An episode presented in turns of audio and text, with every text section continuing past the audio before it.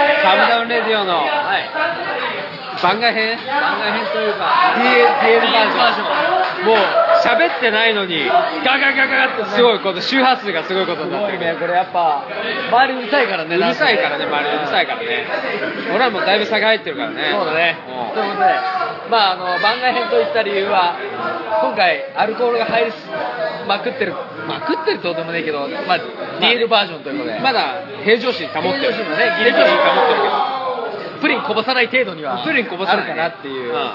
カナダレディオ。サクサ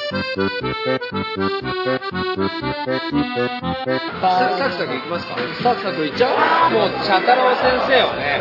ギブネット頼んじゃってるからねギブレットに早すぎるかなと思ったけど、頼んじゃった自己紹介はい、最近、新聞に挟まってた広告で、JC 均一195円っていう記述に興奮したチャトロだ聞こえねえぐらいうるさいすごいうるさいねこれ大丈夫ですか俺より周りが泥酔してるパターン そうだ JC95 円均一ですからねすごいよね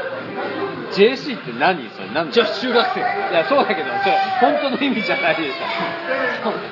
スーパーの名前でしょうねあ本当はね75円均一と95円均一があって75円だとちょっと逆に使用できねえかなみたいなのがあって95円の方を取らせていただきましたよょねなるほどね、じゃあ僕の方で自己紹介いきますビールと焼き鳥は神様が人人類に送ってくださった最高のギフトですサキチですはええビールと焼き鳥はねうんいや美味しいよねいいいい組み合わせだよね最高でしょうんもう、ねねお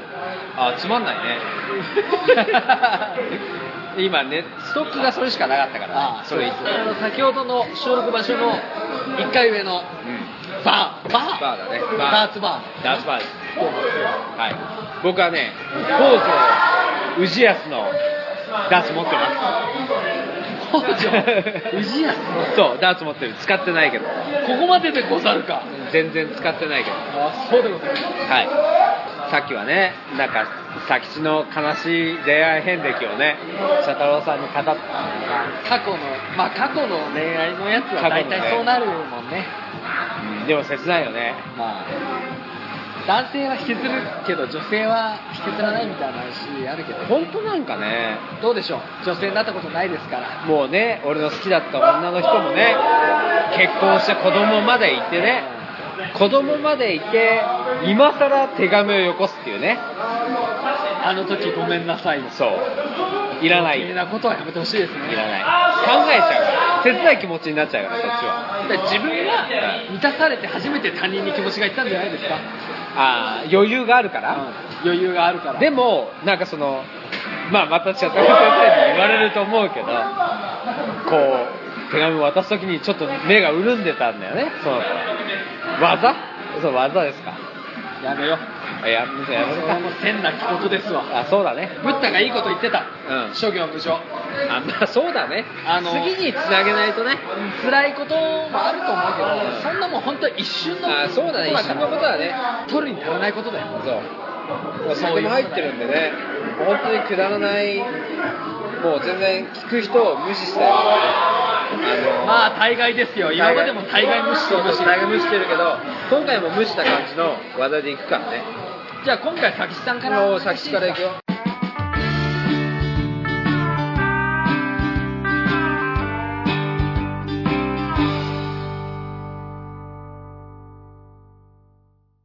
グーランキングからですねグーランキングさんのグーランキングから一番ダサい歴代ガンダムの主役ランキングです。 もう聞く人のこと考えてないからね。確かにね、うんあのガンダム知らない人にとっては全く全然共感できない共感できないけ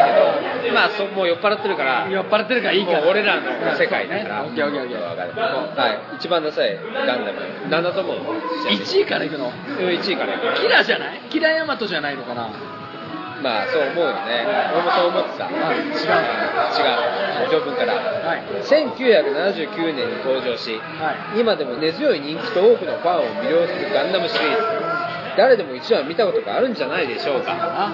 作品の時代背景に沿ってさまざまなドラマが展開されガンダム特有のかっこいい戦闘も相まって幅広い層に人気があるシリーズですはい今回はそんなガンダムシリーズの中でも特に一番ダサい歴代ガンダム主役機を調査ランキングしてみました主役キー主役機限定期です待ね期待です主役の期待期待か限定ですはい最高に不明なこのランキングは一体どのような結果になったのでしょうか、はというわけでなるほどまあ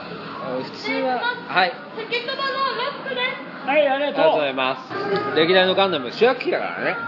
まあ出さないのいっぱいいるけど主役機だからまあ大体まあガンダムシリーズになっちゃうよね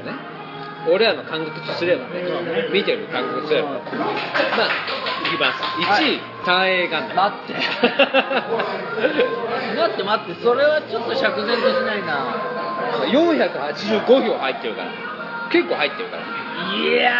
やー どうですかそれはまあでも分かるあのじゃあ分かるデザインラインでいうとさこれまでの角張って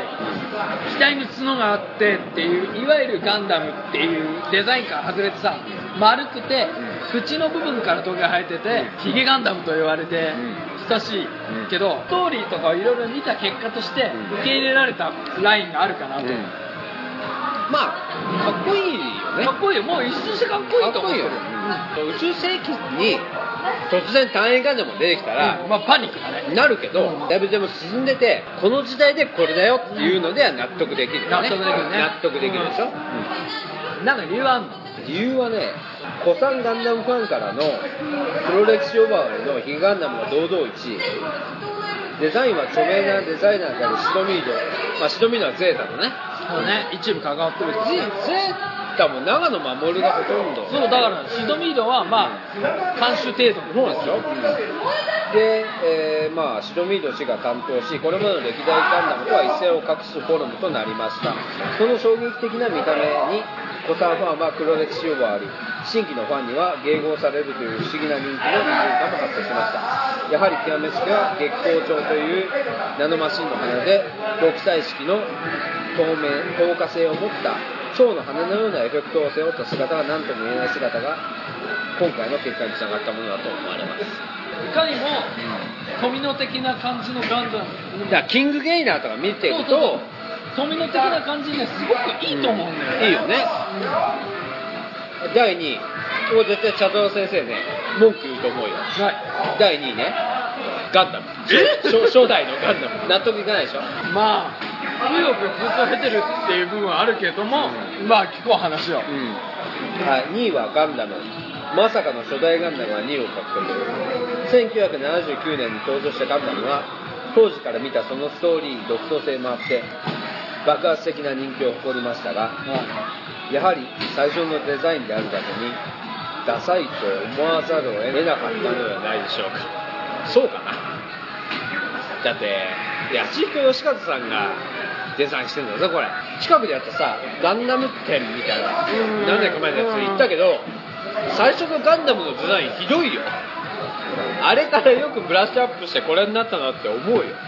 かっこいいよそもそもそのロボットアニメの主役だからトリコロールじゃなきゃいけないっていう制服を背負ってよくここまで頑張ったなという評価だよねかっこいいよね、何回もプラモになるっていう時点でさそうだよ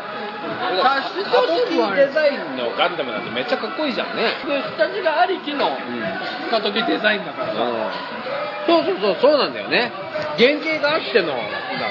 しかしこのデザインが基礎となって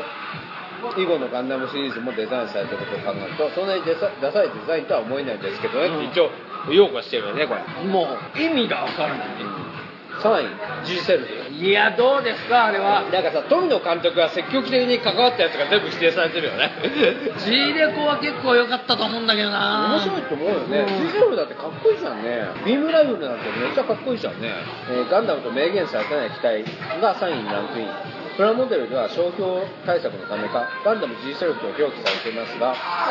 実は作中ではガンダムと明言されていますかなり謎の液体となっていますこれガンダムじゃないんだ俺見てないんだよ G セルフそうなんだでコンギスさんなんかすごい批判されてなんか駆け足だったとかって言われるけどあ日本だけに行ったら見れない感覚といういう部分はあると思うデザインもかなり特徴的で大きなツインアイに前方に大きく飛び出た角優先的なパーツなどなかなか一別してガンダムとは分かりづらいものでしたいやでもガンダムっぽいよなガンダムっぽいけどっなぽいよなトラムの出来が悪いっていう話はよくえでもこれ見るとかっこいいよいやかっこいいよかっこいいよな、全然ありだよだからなんだやっぱ内容に左右される部分はあると思うけどまあ俺は好きだったけどな GL 候補ないいと思うけどね何なんだろうねこれはなんまあか富の節だったけどねやっぱ結局いいんじゃないだってあの人が作ったもそのうだからなんだよなんかなんだろうな時代の要請じゃないけどうんすごいね味方が狭い人間が増えたんだろうなっていう感じはするなそれがあの評価があるっていうところに関してまあとにかく性的に年取ると性的になる部分あるからそれに時代にマッチしてるかどうかの、まあ俺ら古参ファンはさ納得できるけど古参ファンってこと古参ファンでもないしそうそうだねだってまともに見始めたのって早くて V ガンでしょまあ G あのーそうだね G ガンダムからだからね世代的に言ったらねギリギリビクトリーがあのあるかどうかボンボンで見せたよねそうだねビクトリーはボンボンで読んでたけどそういうアニメレベル見てなかったよ俺はっていうのを考えるともうだから富の節は知らない世代知らないんだけど、満喫とか行ってさ、うんダンバインとかさバンダイチャンネルで無料で見れるかあら、あそうで見るとすっげえ面白いんだけど、はいもういかにもだねっていう感じなんだよ俺ダンバインの小説読んでさなんか12巻ぐらいでやめたオーラバトラー戦記だろ、あ面れは白くて全然違うんだよ 全然オーラバトラー出てこねえずっと政治の話してるんだよそうなんだよだからそういう感覚なんだよねあの本当にだから中年婚すごいよくできてるんだけど日本だけで閉じ込めてるとあれに面白い絶対通じないと思うああなるほどっていうふうに多分マインドが開きすぎてるんだよね全然今現代日本に来て日本だけしか見てない人には批判の塊になるのすげえよくわかるなんかちょっとでも外を見てるとあそういう考え方もありだなとかこういう考え方するやついるんだなっていうのすっごいよくわかるんだけどうやっぱり書を捨て街へ出よってやつだねんある人はちょっとね他の国に行ったことがあるのかがわかんないけどでもやっぱり開きすぎなてんるかこびてないのはいいよね、まあそれだけの地位もあるしねじゃあ次いきますよ4位えガンダム AG1 俺これ結構好きなんだけどね AG1 は AG1 に関しては AG2 も好きだけど AG に関しては俺割と好きなんだけどね俺はね比べるとしたら AG2 の話まがあすそりごゃいそうだけどね AG1 のさやっぱり最後の方でさあのフリットおじいちゃんがさ AG1 のこうミサイル積んだようなさあ AG1 ーで出てくんじゃんあれいうのはいい好きだよやっぱり AG1 乗ってたから自分がずっと使い続けるっていうねでちょっとした強化装備で出てくるっていうのは俺は好きだね俺はでもやっぱコンプレックスを抱えてるフリットの話が好きやなあーやっぱりなんかこう俺 AG1 は好きだけどねまあこのプレーンな AG1 ねボクサーとかじゃないよ AG1 は割と嫌いじゃない5位ねガンダムバルバトスえ俺はよく知らないから何とも言えいないやいいでしょあれはバルバトスフレームむき出し感のいかにも現地回収型ですみたいな泥臭い感じすごいいいと思うんだけどまあガンダムっぽくないからじゃないいやいやいや俺あのシードでいうとアストレイが一番好きだしっていうのはあるかもしれないけど俺はこれよく知らないから何とも言えないでも5位80票入ってるねバルバトスあーまあガンダムっぽくないじゃないかもしれないなんですかメカゴジラでいうところの桐生みたいなそうだね俺メカゴジラで言ったらスーパーメカゴジラが一番好き平成の93年のあれね、つるっとしててあ鼻にバルカもついてないしあれは俺は好きスーパーメーカーゴジラ俺は桐生が一番好きなんですよ聞いていうとあアブゼロある方ない方あアブゼロアブゼロない方だねない方に2004バージョンお待たせしましただ待ってたビーよズリーして待ってたよおっはい、次いきます。6位。ダブルゼータ。ダサいかな。まあ言いたいことはわかるけどストライクフリーダムとか今で入ってくるのはどうなの逆にあのね、そんなこと言ってたらね、このランキング見れないよ、お前。え見れないよ、マジで。あんなクソみたいなモビルスーツが上に来ないであの、見れないよ、これ先に行ってよ、。で先に言ってほしい。うんストライクフリーダムは10位だね。ダサいでしょあれもうなんかそのニューガンダムよりダサくないランキング。 そういう扱いになってるから。いやいやいやいやいやなんかその中学生違う違う小学生考えた俺が考えた一番かっこいいガンダムみたいなさダサさあるじゃんダサい自よ我ね君がないっていうダサいね。美しくないじゃん、まあ俺らはダサいと思うけど大衆はそう思ってないってことだからあれだよね世代が違うんだよアンケートした世代がそなうシードをやってた時に共演見てた世代がうん主に答えてる世代だったりするとまあそうなるんだろうなみたいないくよ6位もういいもういいえじゃあ今678910まで一気にいってよいく6位ゴッドガンダムあダブルゼータとねゴッドろ同日6位だねそうかうんで8位がねこれも納得いかないんだよな F91 ええ俺歴代1位ぐらいに推しだけどもうん俺もこれは納得いかないね F91 が8位ねで9位がガンダム試作3号機ステイねステイメンかっこいいじゃん10位がシャイニングガンダムわあわあわあわでまあその同率で10位がストライクフリーダムシャイニングとフリストライクフリーダム一緒ってのは納得いかあありえないね納得いかない、ね、納得いかないねうんで12位がニューガンダムでしょニューガンダムかっこいいじゃんなセンスねえなあそれ答えてる連中12位で同率がね納得いかないんだよ EG8 なんだよねえ EG8 かっこいいよねあのなんか機体に基礎じゃなくて横からアンテナに当時衝撃受けたけど一周して何そのかっこよさってなったんじゃないのなんだか俺ったもの中学の時に EG8 見たけどかっこいいなと思かっこいいなって思ったよねかっこいいなと思ってで14位なんだけどユニコーンガンダム That's crazy だよ 何それそのランキングなんかあの後半全然納得できないんだけど納得できないよ全体的に納得できないよねで15位がインパルスガンダムまあこれもっと上のにいてもいいよねインパルスねで16位ビクトリーガンダム、えー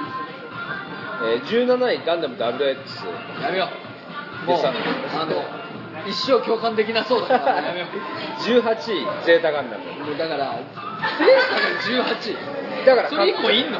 えいるよかっこいい方だよだからゼータはゼータなんかもう言ったら一番かっこいいクまあラかスっでこしいいょぐらいだよねでもこのケツ方はまあなんとなく納得できるよで19位が V220 位がウィング、ゼータ以上はないでしょうん、で21位フリーダムガンダムフリーダムそんな位置にいんの21位だかあんらなまうんこみたいなやつがそんな位置にいんのあだからゼータよりは下だけど、ダメダメ無理無理無理無で理21位ガンダム AGFX23 位ディスニーガンダム24位00ガンダム25位ウィングガンダム026位ストライクガンダム27位ガンダム X、えー同率で27位ガンダム AG329 位ガンダム AG2AG229 位ってもっと上にいてもいいよねもっとかっこいいよねもうもうダメそれもうダメだわ最下位がガンダムエクシアいやあのエビカーデザイン好きだけどなんかダメそれはもうやめようこのランキングはもう不毛だわ まあガンダムエクシアとかダブルオール見てないからまあなんとなくああって思うけどでも結構さストライクフリーダムが上にいるっていうのは納得いかないよねサクセントじゃないねそうストライクフリーダムよりダサいっていうのがシャイニングガンダムとかあのステイメンとか F91 とかそれないそういう風になってるそれはね絶対ない いやいやいやそれは絶対ないでしょそうだよなうきついねなんかおかしいよねおかしいまあ10代20代のなんか頭の湧いたやつらが大体入れてるんでしょそうなんだね納得いかないよね得いかないね僕たちとしては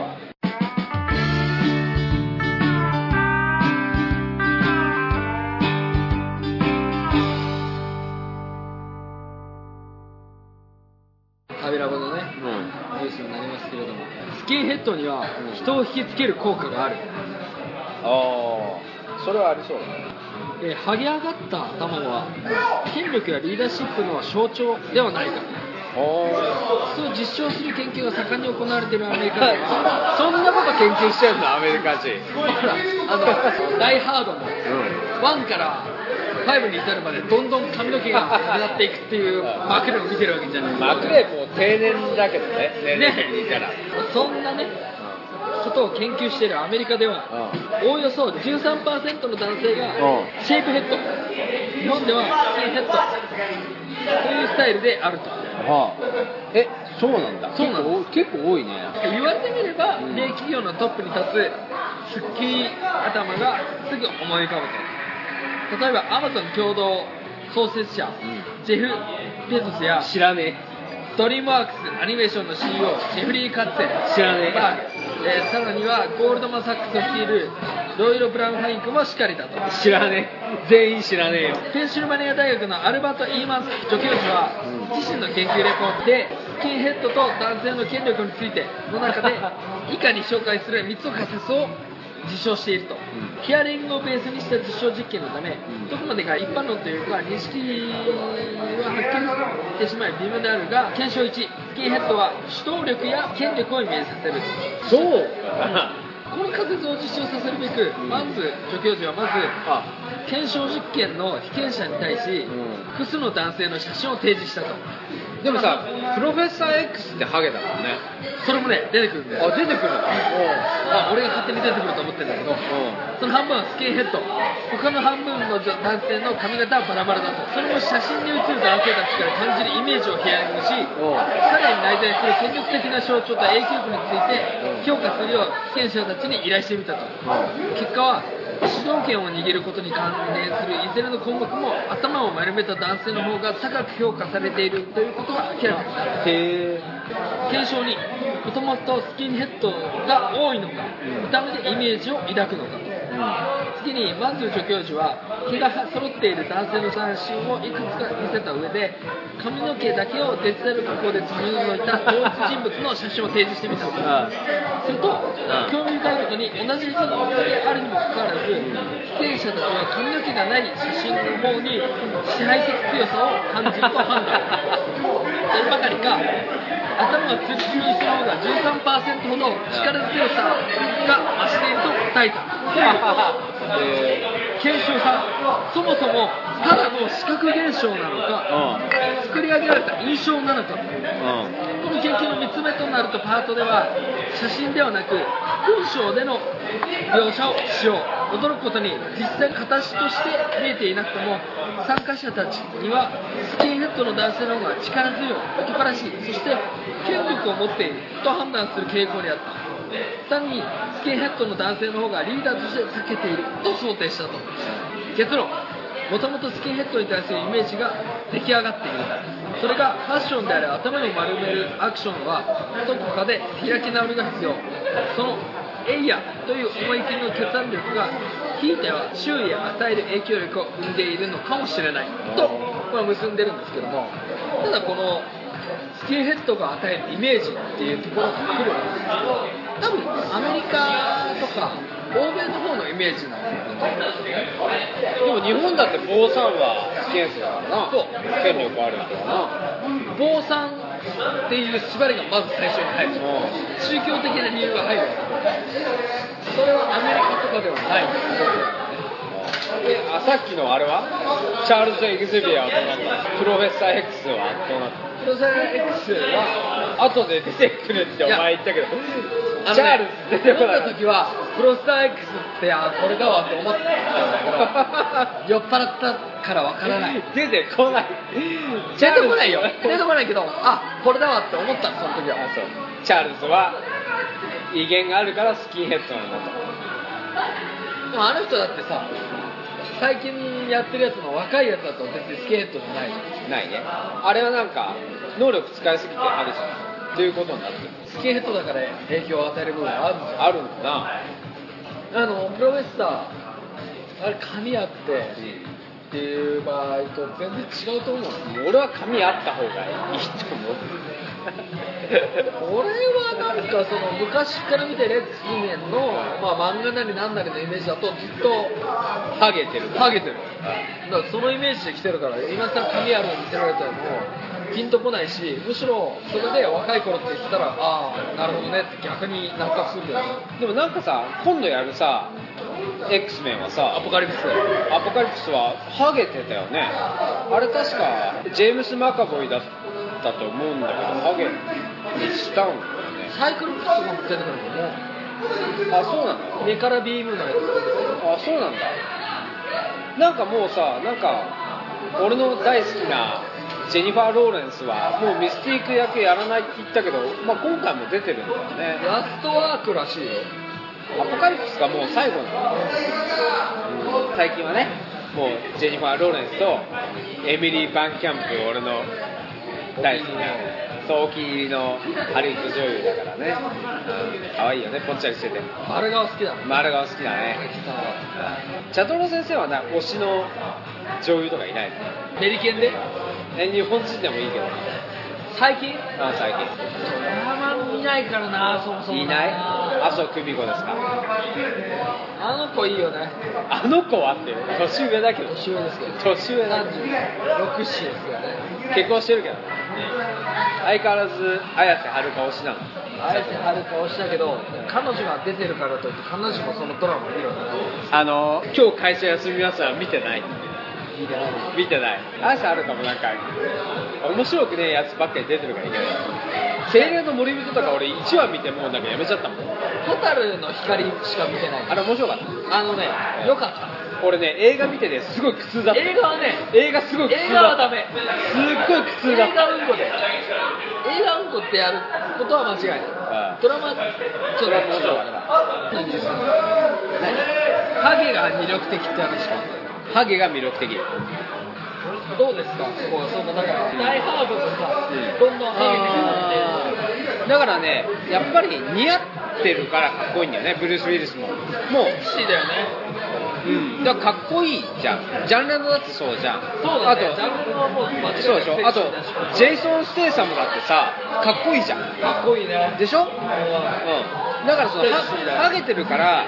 ダメとかじゃなくて似合ってるって感じそのねそういうもんだってこうバサッとやった方がかっこいいのよ日本人だって残してるよりは剃っちゃったわあの日本人のよくわからない明け物はさ何なんですかねそうだよねバーコードやってるのも日本人ぐらいだもんな高校時代でさあ傾向が分かれるんだなってのがあって、古典の先生がいてうさ、んそういう人は髪薄くしたんだけど、残ってる毛を一生懸命向こう側に渡すっていういわゆるバーコードヘアバーコーだったドなな、うんで科学の先生も同じぐらいハゲてたんだけど、んその人はもうあの生えてる部分しか残してなくてさ、同じような生え方だけど向こう岸に渡そうとしないで もう残ってる部分だけ短くしてるあこれが理系と文系の違いかみたいな叙情的になるか科学的に割り切るかみたいなその無駄なことはしないんですねやっぱね理系の人はでも剃っちゃった方がいいんじゃないどっちにしてもハゲたら剃りたいけどねかっこよくしたいよねできるだけね潔くしたいよねなんかしがみつきたくないよねしがみつきない過去の栄光 にね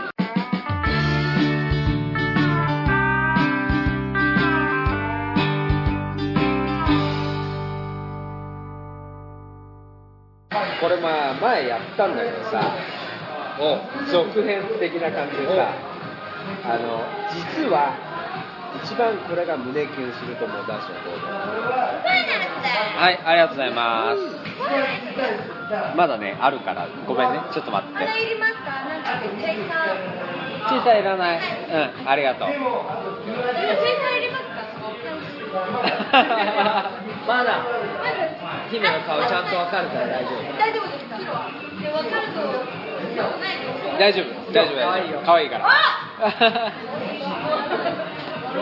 かキャラかぶっちゃってるからダメだな俺 はいくよ実は一番これが胸キュンすると思う男子の行動ランキン出たグ前にやったじゃんそれどこの記事これねグーランキングなんだけどアイブリッジっていう会社提供のリサーチプラスっていうのにモニターに対してアンケートこの前はほら携帯小説サイトのノイチゴノイチゴだったでそれとは違うやつなんだけどいろいろあったでしょあれとは違う俺らの知らない言葉がいっぱい出てくるのよ、まあ、もちろん前とかぶってるのもあるんだけどまた新しいで今回は昨年人気を集めた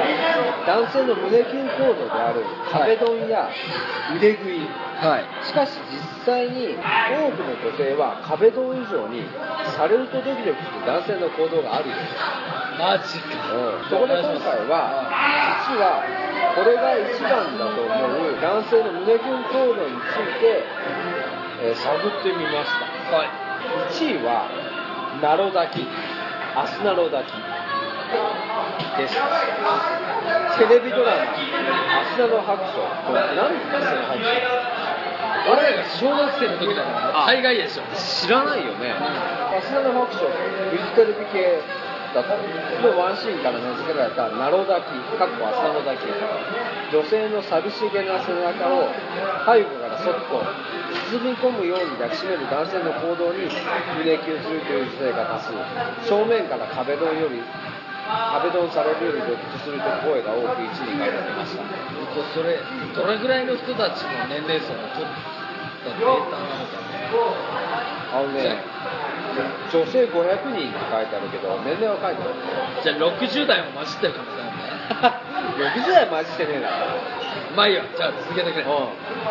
で2位は同率1位がある同率1位は頭ポンっていうのと頭ポンっていうの頭ポンか頭ポン落ち込んでいる時や失敗してしまった時など優しく頭をポンとしてくれる男性の仕草に胸キュンする女性が多いようです守られている感じがする女性扱いしてくれる感じがいいといった声が多く寄せられたなるほど2位頭ポン頭ポン3位壁ドン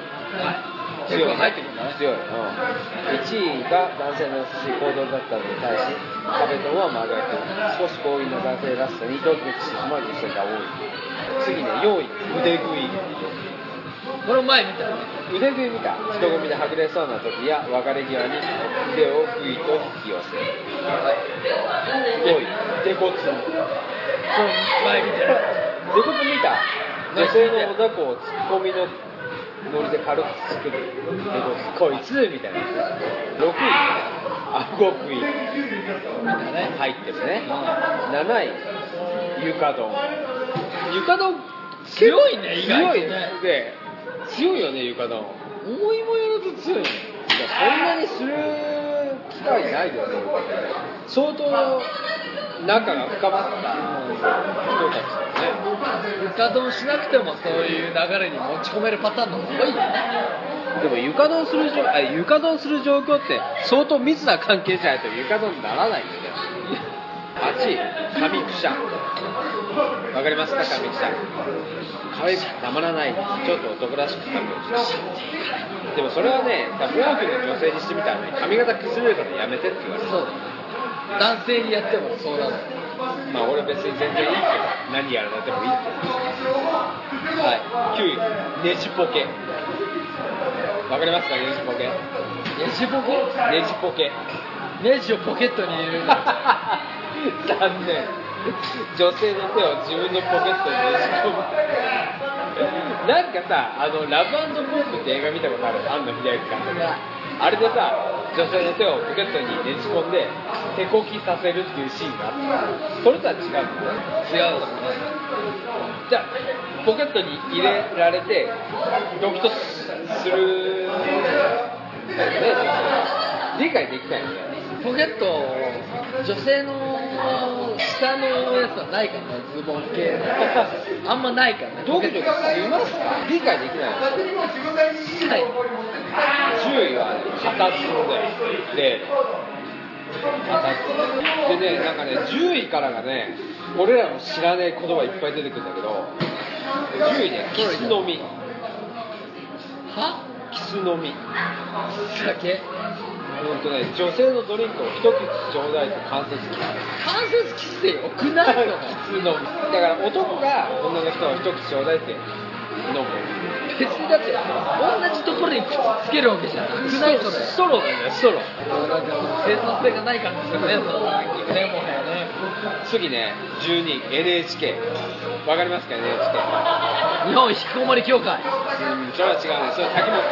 ね。二の腕を引っ張って突然キス NHK。そんなんされたらも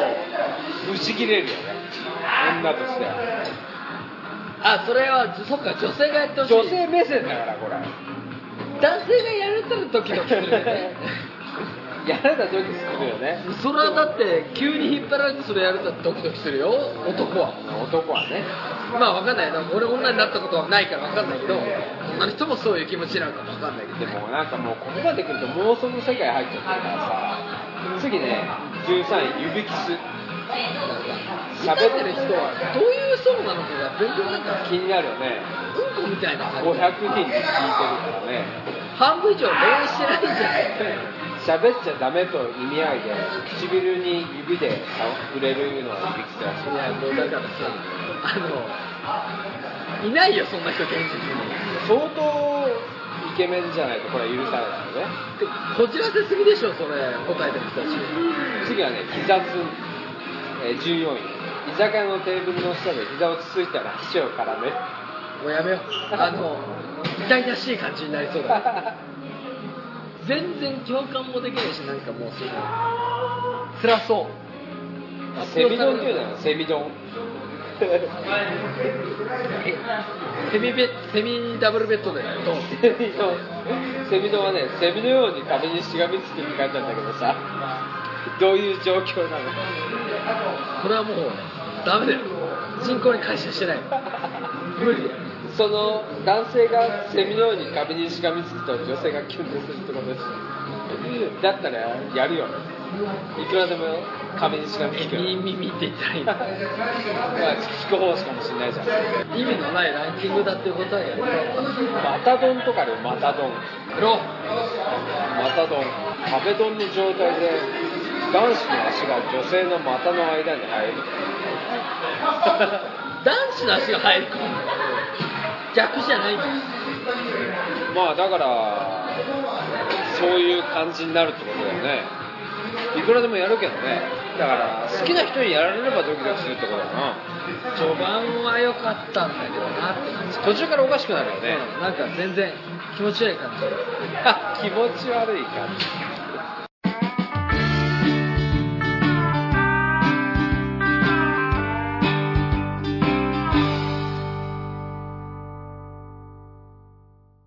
絶食系女子 あそんなんいいんだなんとの特徴恋愛よりも一人の時間が大好きとまああの絶食系男子の話前に出たけどそうだよねそんなのもいるんだ女子にもいるんだ絶食系女子ものにしたいね俺は行きたいもう行きたいねいやそれを見ていきましょう、うん最近よくうん、聞く絶食系女子ということはどんな女性のイメージか湧きますかそして恋愛を研究したくない恋愛はちょっと面倒だと考えている女性たちのことです外見も美しくコミュニケーション能力も長けていて人間的な魅力がたくさんあるにもかかわらず異性との恋愛については気が進まないタイプです絶食系女子を得ている彼女たちの具体的な特徴に迫ります1一人で過ごす時間を大切にしているうん自分の趣味や好きなことをして過ごす一人の時間をとても大切にしているのが熱食系女子の代表的な傾向ですしっかりとしてした目標や夢を持ち堅実に出ることは大きな喜びだと考えていますしたがって一人で過ごすことができる時間を減らして恋愛に時間を費やすことはどうしても躊躇してしまう傾向がありますあ2そもそも恋愛に対して興味や関心が持てないあええ異性の友達と2人だけで食事に行ったり映画を見に行ったりと戦い見ればデートであるかのようなシチュエーションそんな時にも絶食系女子はそもそも恋愛上自体に興味がなく、えー一緒に遊んでいる人に対して特別な感情を抱くことはありませんあくまで一緒にいる異性は友達であってそれ以上の関係を認めたいと思う気持ちは湧き上がってこないのです3人当たりもよくコミュニケーション能力が高い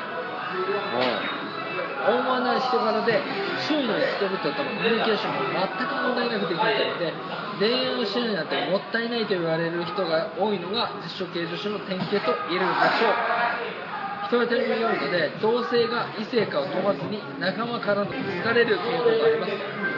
友達も多く、えー誘われれば仲間内での飲み会やキャンプなどレジャーにも積極的に参加するようなアクティブに持っていますだからさ結構男と絡んでもいい感じになるけど女の子的には全然男に興味ないってことはいそのこれからしたらそうだそれ魔性の女だねどうですかしかも4番同性だけの集まりでも十分に楽しめるタイプ絶唱系女子は同性の友達や彼女たちとの絆を大切にしています同性たちとの集まりであっても異性がいる場合の集まりと同じようにそれも楽しむことができるのですと男性がいたらいいのにといった考えを全く思い浮かべず今一緒にいる目の前の友達と最高に時間を過ごすのが最も重要だと考えてしま女性的だね非常に女性的だうねなるほどそして5番目自分に好意を寄せる以前のサインをスルーしてしまうおう自分に対して共感を抱いている、えー異性の際になかなか気づきにくいタイプがまさに絶対系としていますまた仮に気づいたとしても相手が自分に恋愛感情を抱いていると分かった時点で避けるような態度に出ることがありますなぜならばその異性と特別な関係になることによって周りの友達関係に亀裂が入るかもしれないことを恐れています6一人でも十十分に楽しく生きていける自信がある、特に恋愛やうん結婚を経験する人がないとしても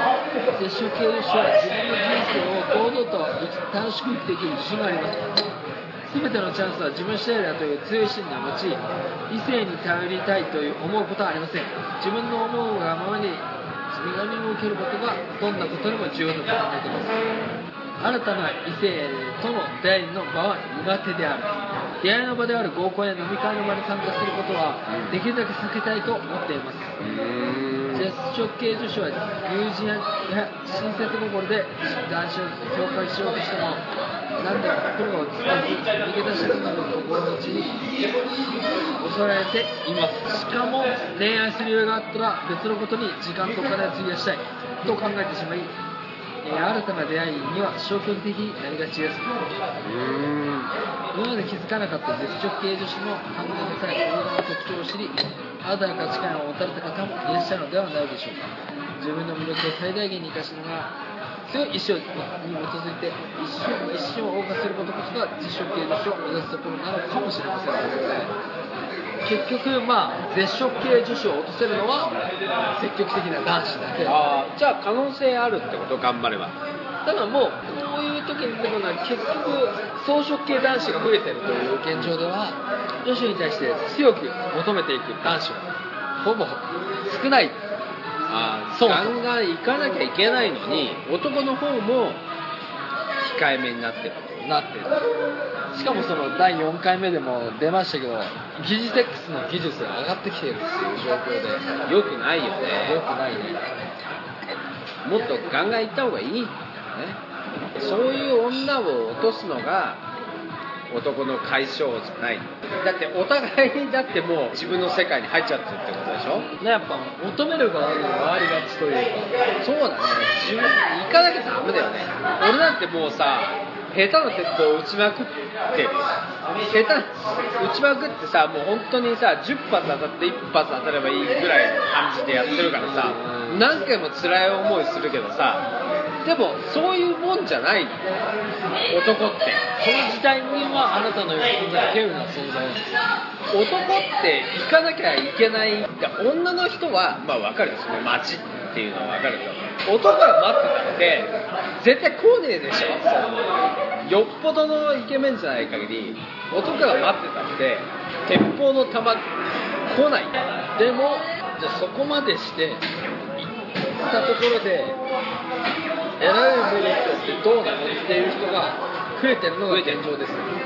その傷つきたくないってやつでしょ要するに自そう分ながんでしょうそれはある種マイナスの評価なんでしょう行って振られたら傷つくから傷つきたくないっていうのはないとは言わないけどそれはマイナス面での評価だって行って何を得られるのっていうプラス面の評価がそう損得感情で必損得感情で動いちゃうってことだみんながみんなそうだとは言わないけどでもつまんないよねそうだだかかららある程度さ傷ついてなんかそこで学ぶわけじゃん男っていうのはそういうなんかとりあえずやってみるっていう感覚がないまあある種の合理主義というかまあ合理的だけどいや功利主義ですよ労力に見合った効果を求めるというところが強くなっていけないいや俺は全然全然共感できないそれ もこんだけ頑張ったんだから、まあ、端的に言えばさ、ある程こ度んだけ尽くしたんだから、だからセックスさせてよっていう考え方になるんだよ、今。ああそうじゃないじゃん。こういう関係にまでなったから、お互いにセックスするっていう話なのに、自分のやったことに対する費用対効果でセックスをさせてよっていう話になってるから、おかしなことになってるわけで。 1か0の世界だよね本来は俺はそう思うよ1か0だと思うよ恋愛なんてどんだけ尽くしても何も返ってこないことがあるわけじゃんそういうのがそういうのは当たり前のことじゃん0.5をどう判断するかっていう問題だと思うんですよね何それ1だったらやらせるし0だったらやらせないっていうのは言ってしまえば簡単な話でしょでも0.5をどう判断するかっていうその0.5が0.5以上と判断するか0.5未満と判断するかだと思うんですよ0.5まで行ってたらやってもいいよっていうのが0.5以上でいや0.5以下だったらやらせないのが0.5やるやるやらないからもう離れようよやるやらないからやるやらないでそのそういうじゃあ今日ホテル行こうかみたいなのはその場の流れだからそれは端的に言ったらっていう話だから雰囲気ってあるじゃんあいけるなみたいなこれはいけるなみたいなこれはダメだなっていうのあるからそういうのを察するそういう嗅覚的なものもある程度そう何でもかんでも合理的に考えたらそういうのは身につかないからとりあえず全力投球してみてダメならダメでねっていうのがあるからまあ今の若い人そうなのかな若い人わからないけど費用対効果を突き詰めていくとそうなっちゃうんじゃないこれだけお金払ったんだからっていうことつまらない話だよね面白やることが全てでもないしいねやねる、まあ、やるやらないはもう別の話だけど結果論だよねあくまでねもうやりたいんだったらもういくらでも頑張ればなんとかなるから極端な話したら風俗に行ってまあ女子もそういうふうになったのねまあでも男はもっと頑張んないといけないと思うからね俺は今はさ、うん余計にそういう傾向が強まってるんだと思うけど費用対効果っていうところに目がいくやつが多いんだよ変な話もうやるだけだったらとにかく行った方が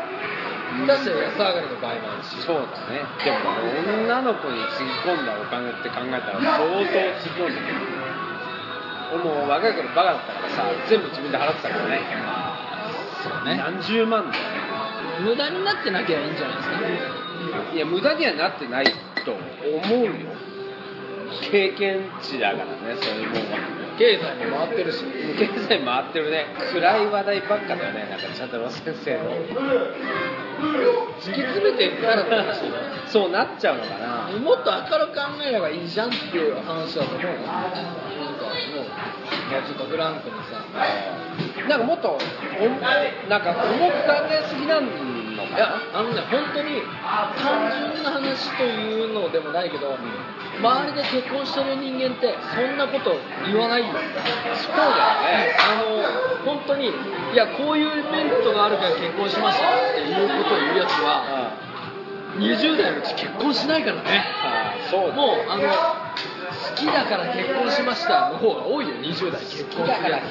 婚しまつしたっていうのがすごいけどねいやその方がいいと思うよ結局さ一生添い遂げられるかってさスペックで見たってぶっちゃけ分かんないよこの人今600万稼いでますとか年間1000万稼いでますっていう人がいてもさじゃあ来年も必ずしもそうかっていうとそんなこと分かんないよ別にそういうあやふやな判断で決めてくるっていうよりもこの人どんだけ私を大事にしてくれるかっていう基準で判断してるやつの方がよっぽど賢いと思うよそうだねそれ言ったらもう別に給料じゃなくてこれと大切にしていけるからそれでじゃあ私も別に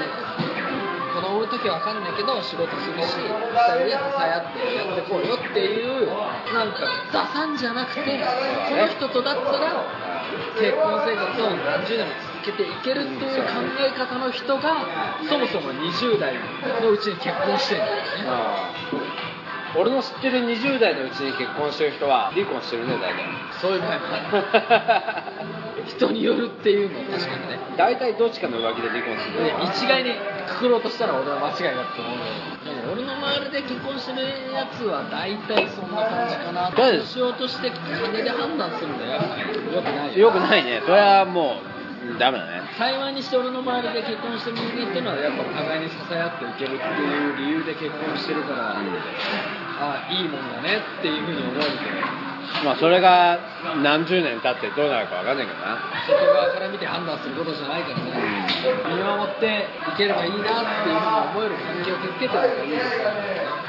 俺さ女の子にさ「もう作詞さんとは結婚できない私」って言われたことあるからね何が分かった何があったわけでもないんだけど俺はこういう感じなんだよっていう自分の話したらああじゃあみたいなあ無理だねって言われたことがあるまあいろいろあるよねあなたに関してはそれはちょっと分か るけどそんな感じでお送りしてきましたけどもあそうもうぐぐでぐだぐだだからもういい演説からしょうがないもう酔っ払いだからね酔っ払いのヨタ話だからねで意外に酔っ払いのヨタ話の方が割と面白かったりすることもあるからねたまーにまあこれ聞いてる皆さんどうかわからないですけど最近そういうなんか友達と酔っ払ってヨタ話してますかそうだねよなんかこう聞いてる人がさ少しでもこう笑ってくれたらいいよねあこんなこんなやつら生きてんだみたいなこいつら生きてんだじゃあ俺も頑張ろうみたいなこいつも生きてるよっていうそうそうそれでも生きてるよっていうふうに思ってくれたら月収十何万だけども生きてるみたいなそういうのだって言わなそうだよそういうやつらも一応生きてるからねねまあ、希望を与えたいよね そうだねまあおこがましいけどもまあでもなんでしょうね結局ね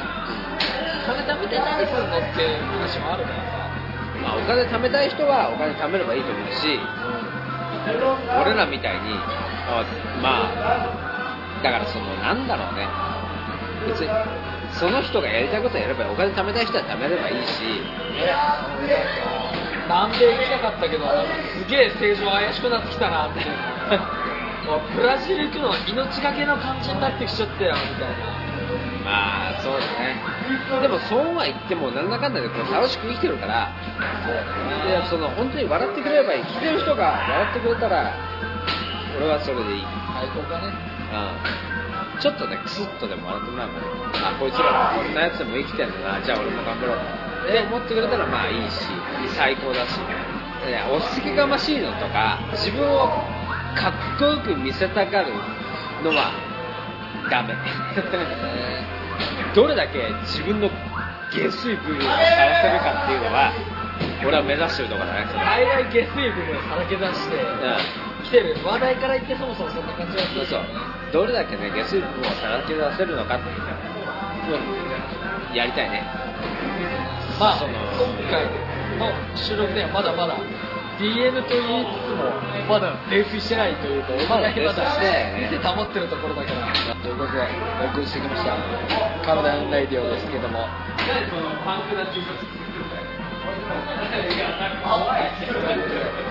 吉さんが、えートイレに行ったところで勝手に終わらせますけれども今日で以上フェイバック